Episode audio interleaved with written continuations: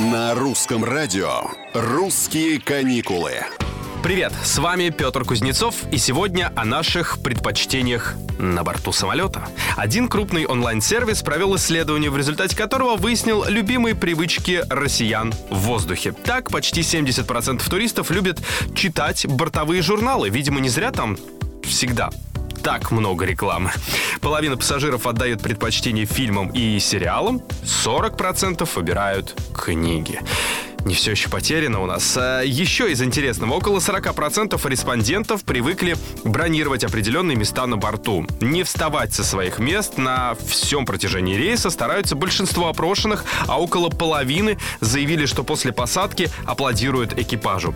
56% признались, как только самолет приземляется, они сразу же вскакивают со своих мест и направляются к выходу.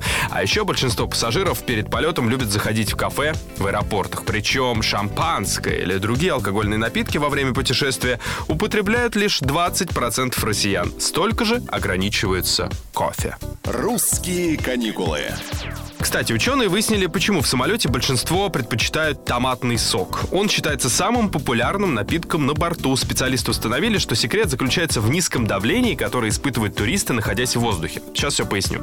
В кровь поступает меньше кислорода, что снижает чувствительность их рецепторов запаха и вкуса. Кроме того, большинство авиакомпаний поддерживает влажность. В салоне на уровне 10-15% это низкая влажность, она сушит слизистую носа и рта еще больше ослабляет чувство вкуса. При этом сладости становятся менее сладкими, соленая еда менее соленой. В результате большая часть еды в самолете кажется безвкусной, но не томатный сок. Другие исследователи выдвинули несколько иное предположение тому, что томатный сок в салоне кажется более приятным. Они провели эксперимент с добровольцами, которые пробовали продукт при разных условиях. Ученые обнаружили, что сок из помидоров меняет вкус в шумной обстановке, например, в том же салоне самолета. В такой среде ярче проявляется появляется так называемый пятый вкус умами, то есть пятый после горького, сладкого, кислого и соленого.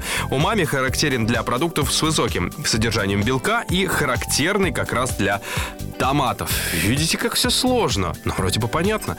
На сегодня все. Это «Русские каникулы». Здесь мы помогаем вам отдохнуть. Пока.